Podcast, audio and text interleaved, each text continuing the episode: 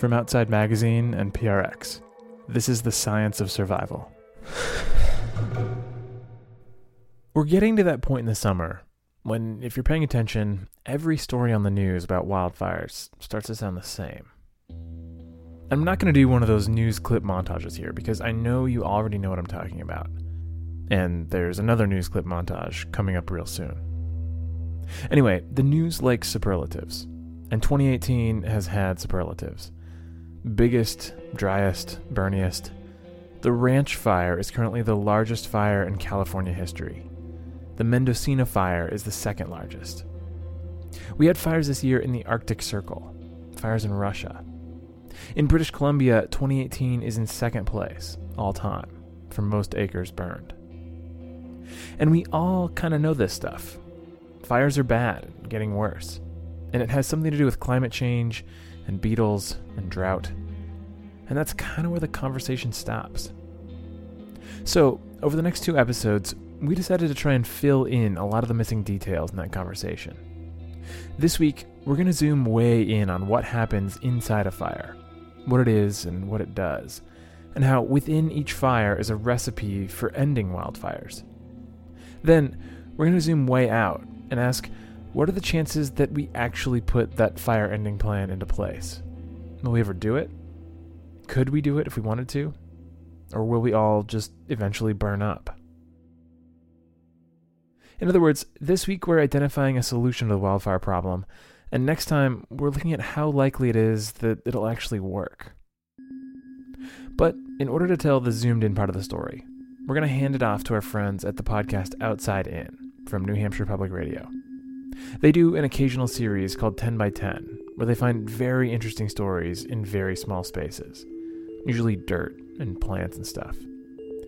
Anyway, Outside In is hosted by Sam Evans Brown. And if you like this show, you're going to like what they do too. When we heard the story, we thought, this is exactly what we're trying to do with our wildfire series fill in gaps in the conversation. So we're just going to play it for you. Here's Sam.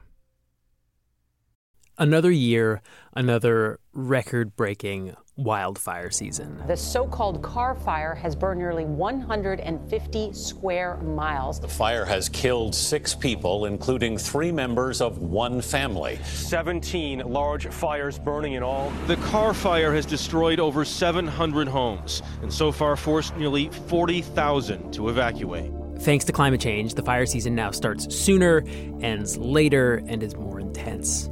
Scientists also say that climate change will make lightning more frequent and winds more powerful. Basically, the world is a tinderbox. Six other major fires are burning across the state, all fueled by high winds, dry conditions, and triple digit temperatures. So, we're in the spot where the vortex actually came through. You can see it, it ripped apart fences over here. It's like a war zone. It's just like, like a bomb just hit.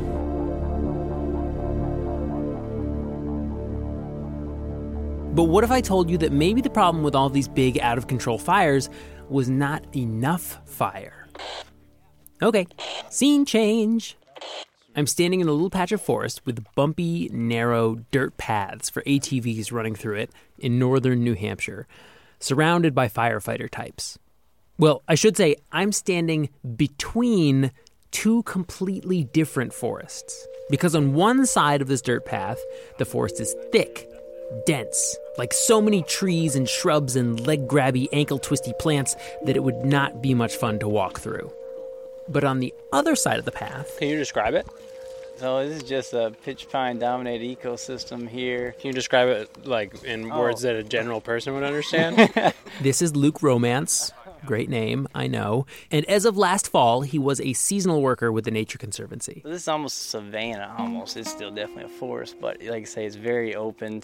It's nice pine trees, uh, pitch pine. You see, you got white pine right next to you. That white pine got a lot more branches kind of whirled. Pitch pine are a little more scraggly, actually. They don't look as nice nor as big but uh, they're fire adapted. They got thick bark, big plated bark there, and uh, so they can really take some flame and, and not get to them. When you walk through the woods on this side of the ATV track, there are tall pines, spaced pretty far apart. A few low, scrubby trees that you have to walk around. There are a lot of blueberry bushes, so many that you can't avoid stepping on them. But it's a lovely place for a stroll. It's open, it's bright, It's definitely not scratching up my arms or making it impossible for me to get anywhere. Something has come through and, like magic, swept away all the pucker brush. This is called a pine barren. So, what happened on the sunny side of the ATV trail? Someone lit it on fire.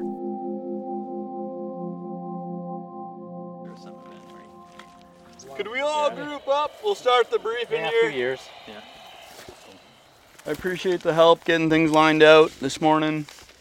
Um, for folks that don't know me, my name is John Bailey, and I work with the Nature Conservancy. I'll be acting as the burn boss today.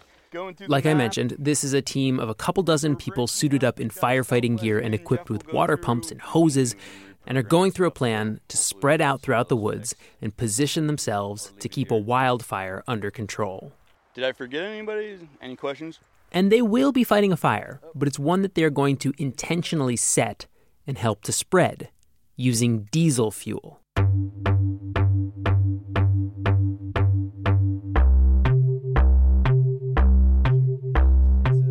Is drip torch. Um, This is another Nature Conservancy guy, Mike Crawford. this is what you have here is um, it's a four to one ratio, uh, four diesel and a one unleaded straight gas. So put a little bit of fuel on the ground, light the fuel, and then you light uh, the torch from from that um, area that's lit on the ground. running around in the woods with a canister of diesel, lighting fires as you go. If this sounds like a recipe for some out of control wildfires, let me just dispel that notion right now. Heads up, everybody! Test fire on the ground. These prescribed burns are so safe. I'm a trained professional. They wait until the weather is right, Got a dry bulb temperature of 55, wet bulb of 46. they pay scrupulous attention to the wind, Um, we've got a southwest wind. It should be light and variable. they've got several sources of water, they've got the hoses, they've got the pumps, they've got two teams stationed in fire breaks where there are no sticks or plants to burn, ready to make sure the fire can't get past them. Us continue south, just coordinating with interior ignition. Despite the fact that there are people setting the woods on fire and we are actually standing in the path of the flames, it's actually kind of boring. It's moving slowly towards us. Yeah. Do You think a turtle could outrun this? right now, yeah, maybe. It's so safe. so, Burn Boss, give it a letter grade. How are we doing so far? A letter grade.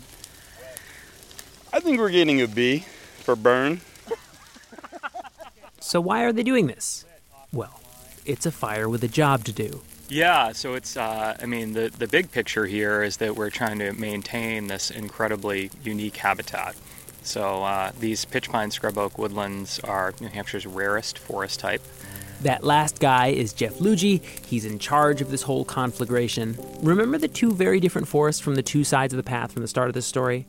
One has been left alone for decades and been allowed to grow up, dense and thick, and the other had been burned a few years before in what's called a prescribed burn. Now, there are a few reasons why a woods doctor might prescribe a fire for a particular patch of woods, but let's start with the one at hand. What's going on in this particular New England forest? Here, it's conservationists who are doing these fires in the fall, trying to preserve rare plants and birds and bugs. For instance, whippoorwill live here. That's the bird that sings all night long. You know, they're great to hear, but if you live next to one, you probably want to like throw a shoe at it. And the birds aren't the only ones who like the open space. It also attracts a lot of rare moths. The list right now is we, there's 22 um, state listed species here. So the rare birds are eating the rare insects. We can live with that. These whippoorwills and rare bugs, they need pine barrens to survive. And in turn, the forests, the pine barrens, need fire to exist. They're on very dry soil. Um, so they dry out fast, um, and you would get lightning strikes. Not often, um, you know, especially in these northern pine barrens, maybe like every 15 or 20 years, uh, that would light a fire, and a lot of it would burn.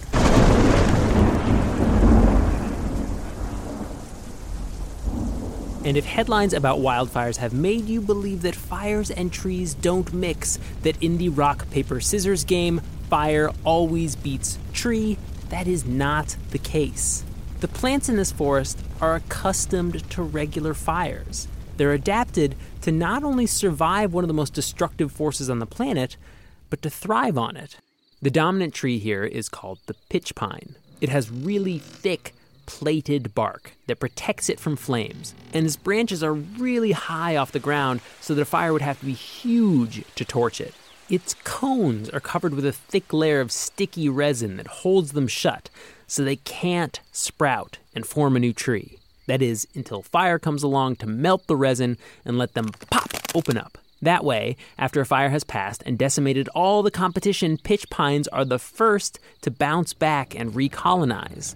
A phoenix rising from the ashes.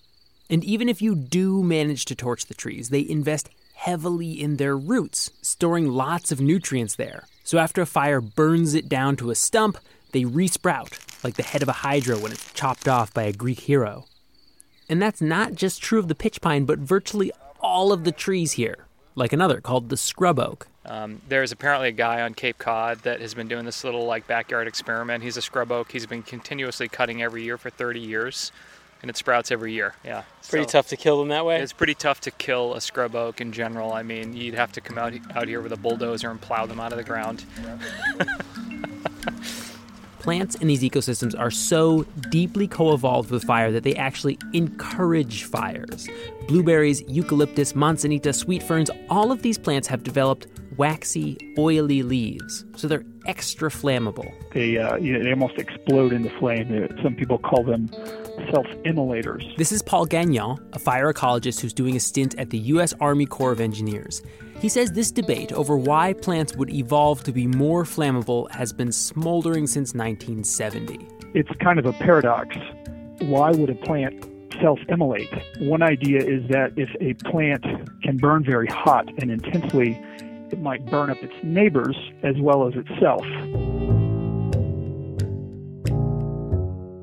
If you're a plant that can grow back after a fire by sprouting from your roots or by being the first to grow back because of your fire activated seeds, this is good news for you, or at least for your genes. Even though the individual would be would be harmed or killed in the fire, its offspring would benefit from it having burned up its neighbors. And, and this is a, a hypothesis called kill thy neighbor. Plant as arsonist. This is a really attractive idea, but a lot of biologists point out that flammability could just as easily be a coincidence, as in, fire adapted plants have evolved to survive droughts and being eaten by herbivores and grow in poor soils, and all these adaptations also just happen to make them more flammable. But if this is for real, it's an example of plants doing something a lot of us think is just the domain of vertebrates. They're reshaping the forest engineering their environment to be more welcoming for species like them, species that thrive after a fire. And these plants, they used to run this joint. We know from a bunch of different sources that before the Europeans arrived, there was a lot more fire on the land than there is today. There's this whole spectrum of how well plants tolerate fire, and generally speaking, everywhere east of the Mississippi seems to be sliding away from the fire tolerant end of the spectrum. And that means that forests like the Pine Barren, where we started this story, used to be much more common. So, where were all these fires coming from? In most of the eastern United States and, and in parts of the western United States as well, there are something like uh, anywhere from four to 16 cloud to ground lightning strikes per square kilometer per year. And each one of those is, uh, I'm told, hotter than the surface of the sun. This is one version of the story. But there's something else in the data, too. Wherever there was fire, there were people.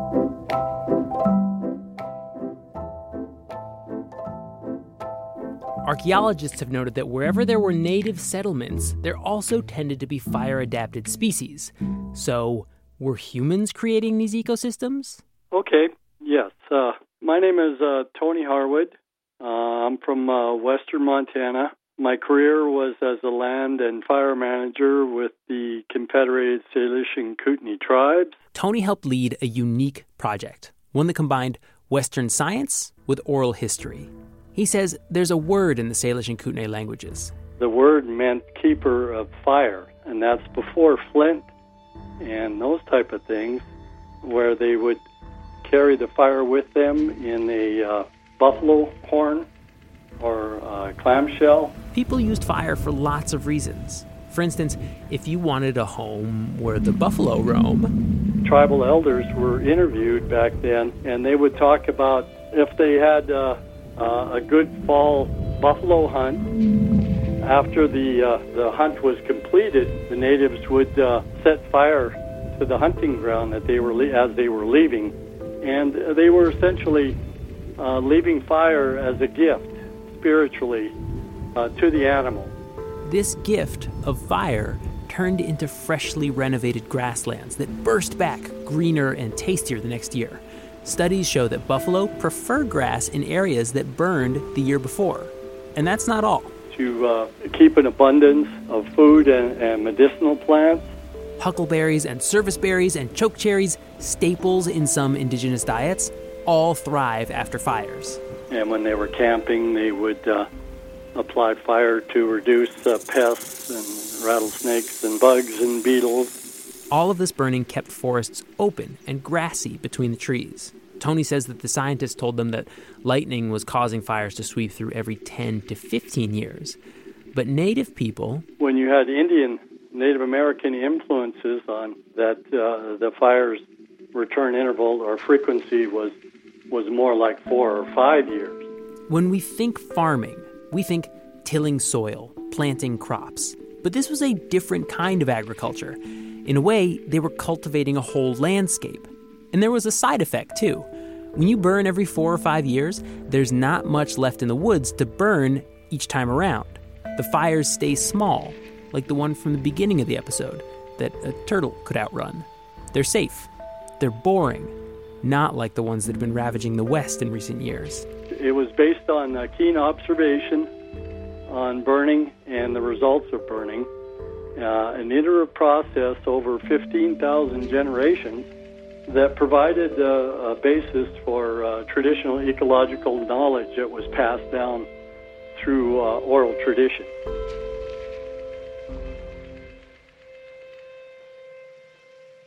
What changes? Um, a lot of the burning has stopped. Uh, the native peoples are, are removed uh, by diseases, by war, by forcible relocation. Whoa, who's that? Well, I'm Steve Pyne. I'm a professor at uh, Arizona State University and uh, self proclaimed pyromantic. Not a pyromaniac, important distinction. Once European colonization got underway, there was a lot of logging going on, and we were just leaving the debris, branches and wood chips left lying around in the forest. Logging takes the big stuff and leaves the little. Fire burns the little stuff and leaves the big. All of that little stuff got left in the forest, drying out, turning into fuel. Several big fires led to a policy of extreme fire suppression, and as a result, today's forests look nothing like the forests that used to exist here. Which brings us back to our forest from the beginning, our 10 by 10. Just to our left, you can see probably 25, 30 feet into the underbrush. And to our right, it's very open. There's a lot of ferns. You're right. The ferns, the sweet fern, the bracken fern, the blueberry. This is Adele Fenwick, another fire ecologist up here in New Hampshire, and we're strolling through the stand of trees that the Nature Conservancy set on fire at the beginning of the story, except eight months later. And it's very different. So, but but as soon as we got here, you said this is lovely. It's so open. All the green has bounced back, and the shrubs are all budding out. The fire has opened everything up. The undergrowth is low and easy to walk through. So you have more taller trees, a bit clo- more close canopy, but then you have wide open. So it's going to recruit different herbaceous species for the pollinators. It's going to recruit different uh, bird types. It'll just support similar but somewhat different species. To give you a sense of Adele's vibe, let me just give you a little anecdote. Twice during our interview, she picked a tick off her skin and nonchalantly, without stopping her sentence, impaled it on her pocket knife, which she says is like no big deal. I work in the woods for a living. It's a routine occurrence. she researches high altitude red pine stands and how often they used to burn here in New England. But I was stuck on this question why are these ecosystems here? Are they here because lightning strikes set fires, or because humans did? And does that matter? There are these there are these accounts of, of the colonial Europeans arriving, and they're like, the forests are like parks, and you Yeah. can ride a horse at a full gallop through the woods. But like that that has been cited as as evidence that that there was this this like really um, robust regime of native burning. Um, and and when you talk to the fire researchers, they're they're a little less willing to sort of say, like, yes, the Native Americans had you know were burning constantly, and they were and they're they're just more measured in what they're willing to say. You know, peer-reviewed studies on the line is what you have there. No one wants to hang themselves out to dry. Right. Yes, that's the nature of being a research scientist is you stand behind research evidence.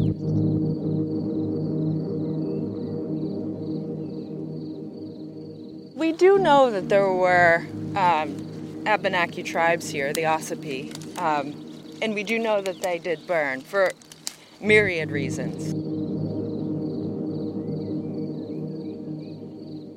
So I can't say a certain percentage, but it was a lot of area. So, however frequently Native Americans did burn uh, is interesting and it's helpful to know, but you know, I'm okay with that if we don't have hard answers. If my goal is to restore and maintain biodiversity and keep species from going extinct.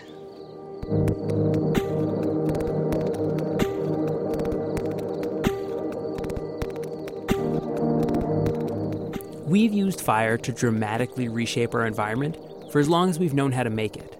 And in that way, the last hundred years or so of aggressively putting out every fire that starts has been this odd departure from that history. And now we're paying the price for that strategy in the form of deadly wildfires out west and disappearing pine barrens here in the northeast. The woods doctors, though, have a prescription in mind, and all it takes is a couple dozen firefighters and a drip torch. If we can get over our fear of the flames.